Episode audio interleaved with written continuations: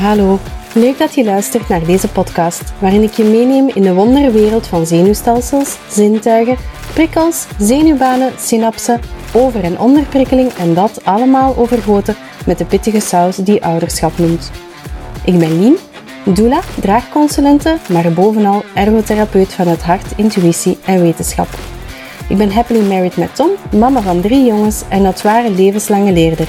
En al die kennis wil ik graag met jullie delen. Welkom bij Prikkels en Dragen, de podcast.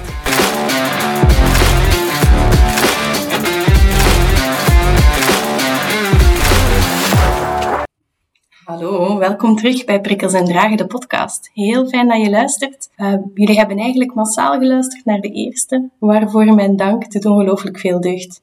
Um, en we gaan uh, vandaag verder met de tweede, een iets theoretischere podcast vandaag. Wat is sensorische informatieverwerking en hoe werkt dat dan juist? Nu, we doen eigenlijk allemaal aan sensorische informatieverwerking. Uh, meestal valt dat niet op. Dat gaat vanzelf. Um, het is eigenlijk pas als er een probleem is en dat uit zich in gedrag, dat het opvalt dat dat proces bestaat. Eerst een klein stukje geschiedenis. De sensorische informatieverwerking is eigenlijk allemaal gestart um, bij Jane Eyres, die met haar eerste artikel in 1968 uh, het woord, dus de theorie, openbaar bracht. Um, zij was psychologe, maar ook ergotherapeut. En het doel was eigenlijk om een relatie te leggen tussen het gedrag en de neurale processen in het zenuwstelsel. Voor Jane Eyres waren er drie basiszintuigen, proprioceptie, evenwicht en tast die vormen eigenlijk ja, de, de structuren die dat ons mogelijk maken om complexe activiteiten uit te voeren. We weten ondertussen dat er een aantal meer zijn, maar in basis waren het dus die drie. Haar theorie werd verder uitgewerkt door Winnie Dunn. Zij is een meer bekende naam.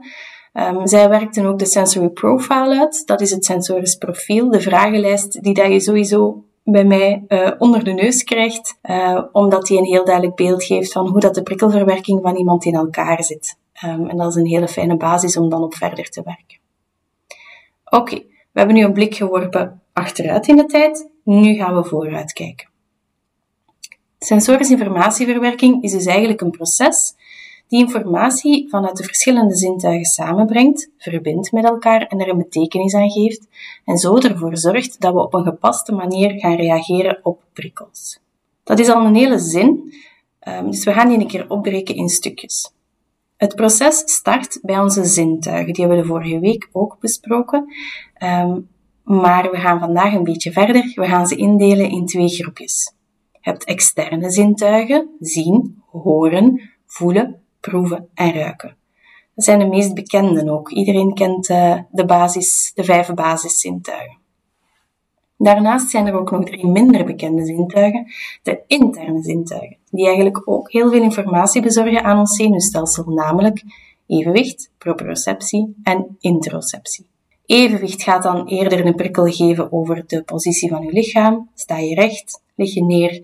Draai je hoofd in het rond, hang je hoofd naar beneden. Denk maar aan kindjes die ondersteboven tv kijken, met de uh, voeten en de benen over de rugleuning en het hoofd waar dat eigenlijk de benen zouden moeten zijn. Uh, dat is een, uh, een evenwichtsprikkel die dat ze dan krijgen. Proprioceptie. Hoeveel spierkracht heb je nodig voor een activiteit? Ben je aan het bewegen of net niet? Ligt er iets zwaar op u of ben je bijvoorbeeld aan het springen? Trampolinespringen bijvoorbeeld is een heel proprioceptieve activiteit. En als laatste, interoceptie. Wat gebeurt er binnen in ons lichaam? Heb je honger, dorst? Heb je te warm of misschien te koud? Ben je ziek? Heb je krampen?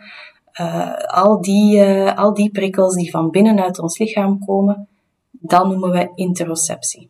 Onze emoties en het aanvoelen van onze emoties vallen ook onder interoceptie. Als er een probleem is met, uh, met interoceptie, uh, krijg je eigenlijk een beeld van kindjes die niet aanvoelen wanneer dat ze boos worden, bijvoorbeeld. Of die niet aanvoelen um, wanneer dat ze eigenlijk te warm hebben of moeten, moeten pipi doen en die dat dan heel veel accidentjes hebben. Dat is in het heel kort de basis van de zintuigen. In latere afleveringen vertel ik er meer over. Uh, elk zintuig krijgt een eigen aflevering, maar dat zou nu veel te veel tijd in beslag nemen, dus dat gaan we niet doen. Goed, de zintuigen zijn de start. Als we het even vergelijken met een computer, onze zintuigen zijn onze muis en ons toetsenbord. Informatie gaat erin, Via de zenuwbanen en de zenuwstellen gaat dat naar de synapsen, waar ze overspringen, naar de volgende zenuwbaan, totdat ze eigenlijk onze hersenen bereiken. Dat gebeurt in milli, milli, milliseconden. Dat gaat ongelooflijk snel. Um, je merkt dat proces ook niet. Het is niet dat je dat voelt of zo, dat er zo een bundeltje informatie langs je vingertoppen omhoog komen naar je hersenen. Dat gaat ja, vanzelf. En ook sneller dan een beste glasvezelkabel dat er al uitgevonden is. Die prikkel komt dan aan in de hersenen. Uh, daar gebeurt er van alles mee. Als eerste proces wordt er een betekenis gegeven aan de prikkel. Dus de hersenen gaan gaan kijken van oké, dat komt hier binnen. Wat betekent dat nu eigenlijk? Wat moet ik daar nu eigenlijk mee doen?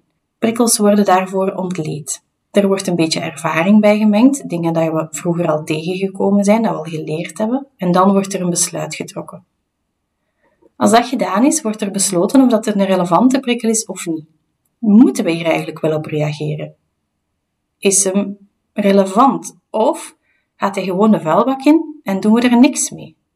Ook hoe sterk dan de prikkel is, wordt ervaren, of, of hoe sterk dat hij door ons zenuwstelsel wordt, uh, ja, wordt ervaren. Dat gebeurt op dit moment, op dat um, stukje van de hersenen. Dat proces noemt modulatie. Heel moeilijk woord, moet dat niet per se onthouden, maar weet gewoon dat hersenen eigenlijk ervoor zorgen dat er een betekenis gegeven wordt, dat die prikkel verwerkt wordt en dat ook het beslissen van welke reactie dat eraan gegeven wordt, dat dat gebeurt op die moment. En dan volgt er natuurlijk een reactie of een output. Vergelijking met de computer, dat is wat we zien op het scherm. Dat kan sociaal gepast of ongepast zijn, maar er is altijd een reactie die anderen kunnen zien aan de buitenkant van ons lichaam. Of niet, hè. Wanneer dat zenuwstelsel gekozen heeft om niet te reageren op een, op een prikkel, dan is dat ook een reactie. Niet reageren of, of de keuze maken om niet actief te reageren op een input is ook een reactie. Even een concreet voorbeeld. Het is een fictief persoon, dus er is geen link. Het is echt ja, gewoon om uit te leggen. Mieke is vijf jaar. Die zit s'avonds nog een beetje te spelen op de mat. Eh, kinderen doen dat. Dat is altijd heel fijn. Maar het is eigenlijk al laat. Ze heeft haar pyjama al aan. Ze is al in bad geweest. En mama zegt, kom schat, het is tijd om je tanden te poetsen. De auditieve of de geluidsprikkel is dan de stem van mama die dat iets zegt. Mieke's zenuwstelsel krijgt dat binnen, verwerkt dat op een juiste manier en als reactie staat ze recht en gaat ze naar boven. Ideale situatie, alles loopt vlot, er is geen probleem in prikkelverwerking. Stel nu dat er wel iets verkeerd gaat, dan gaat de situatie mogelijk een beetje anders zijn. Ik vertel het verhaaltje opnieuw. Mieke is vijf jaar en zit s'avonds nog wat te spelen op de mat. Ze heeft haar pyjama aan, ze is in bad geweest, maar het is die pyjama met dat vervelend etiketje zo van achter, dat zo kriebelt. Ze ziet wel dat mama haar mond beweegt, maar dat etiketje, dat neemt zo wat veel aandacht op, want dat is zo vervelend en dat kriebelt. Oei, mama wordt boos, maar waarom? Ze heeft toch niks gedaan, ze doet toch niks mis? Als we het bekijken vanuit het standpunt van de mama, die heeft al twee, drie keer gezegd, Mieke, kom, we gaan tanden poetsen. We gaan naar boven. Het is tijd om te gaan slapen. En Mieke heeft daar niet op gereageerd. De input die dat Mieke op die moment krijgt, is het gekriebel van het etiketje. En de auditieve boodschap van mama, dus het zinnetje, kom, we gaan tanden poetsen, je gaat naar boven, wordt helemaal naar de achtergrond geduwd.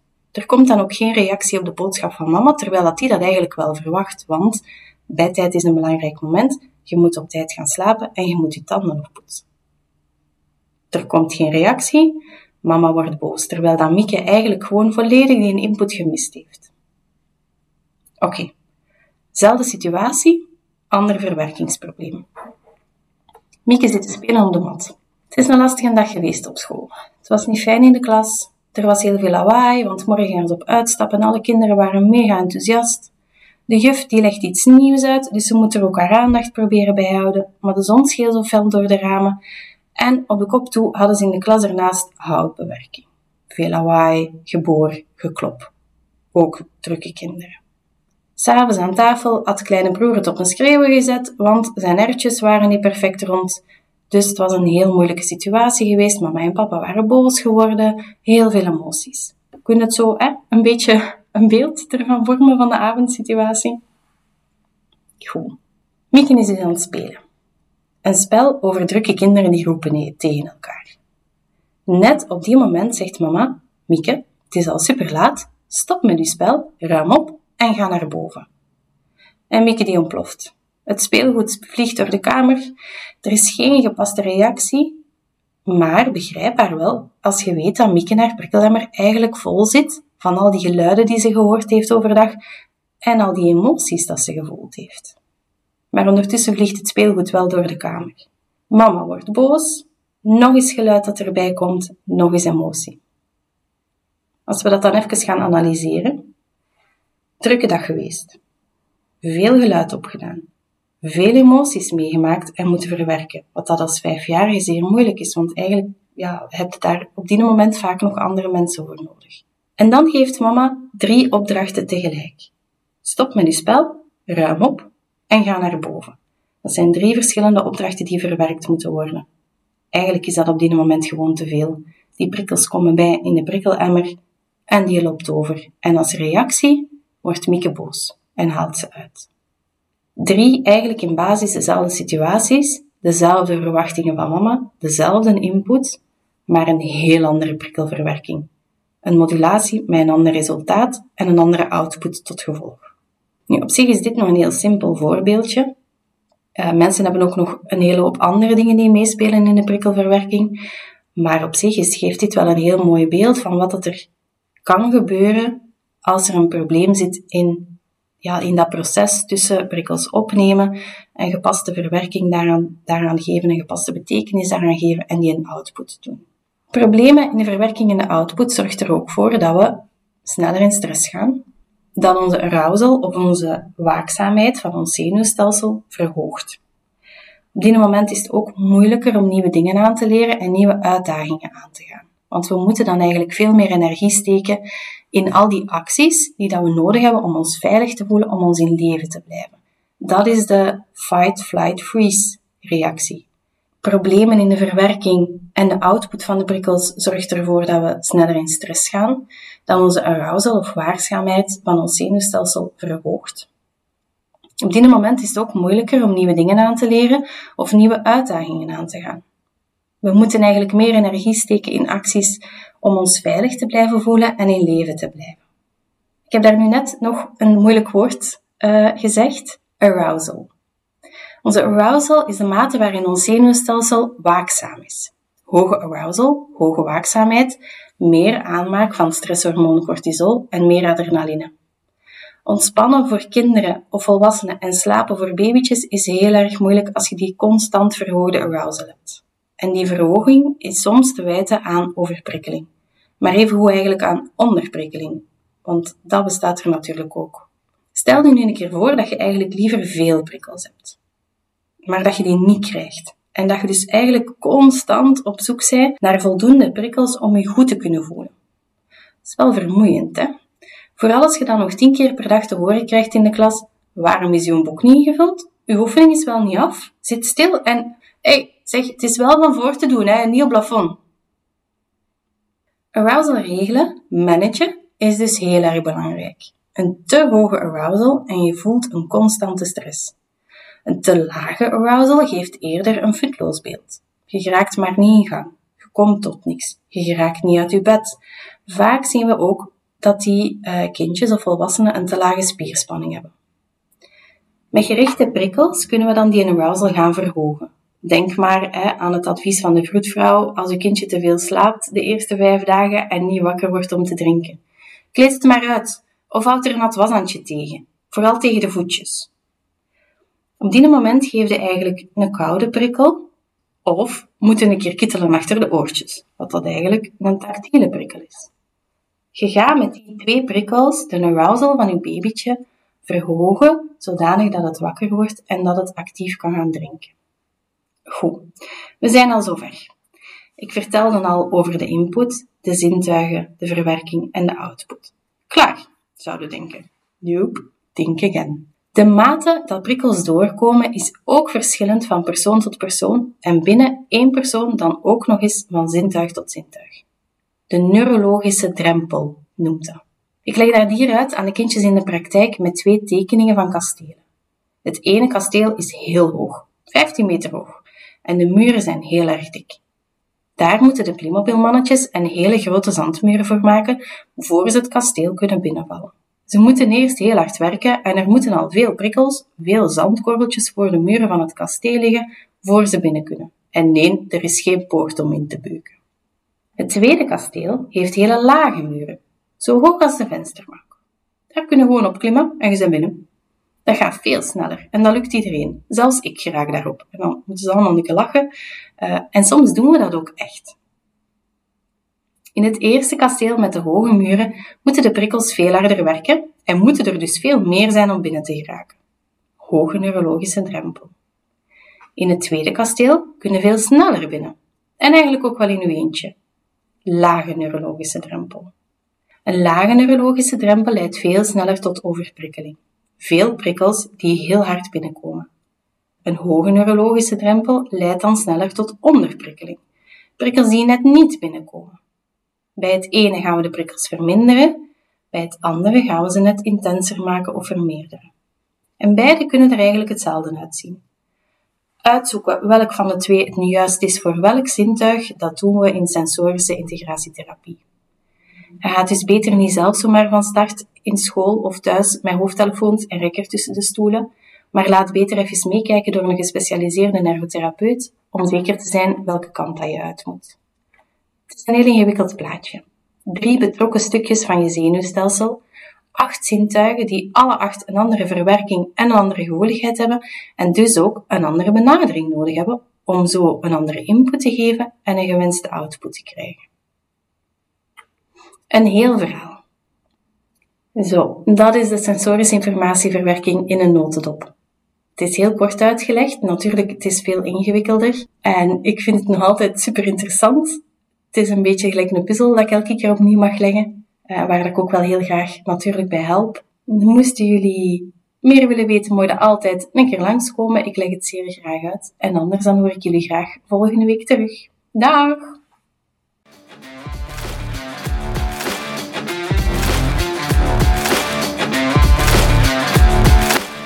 Dankjewel dat je luisterde naar deze aflevering van Prikkels en Dragen, de podcast. Vragen of reacties mag je steeds laten weten via de website www.prikkelsendragen.com of via de socials.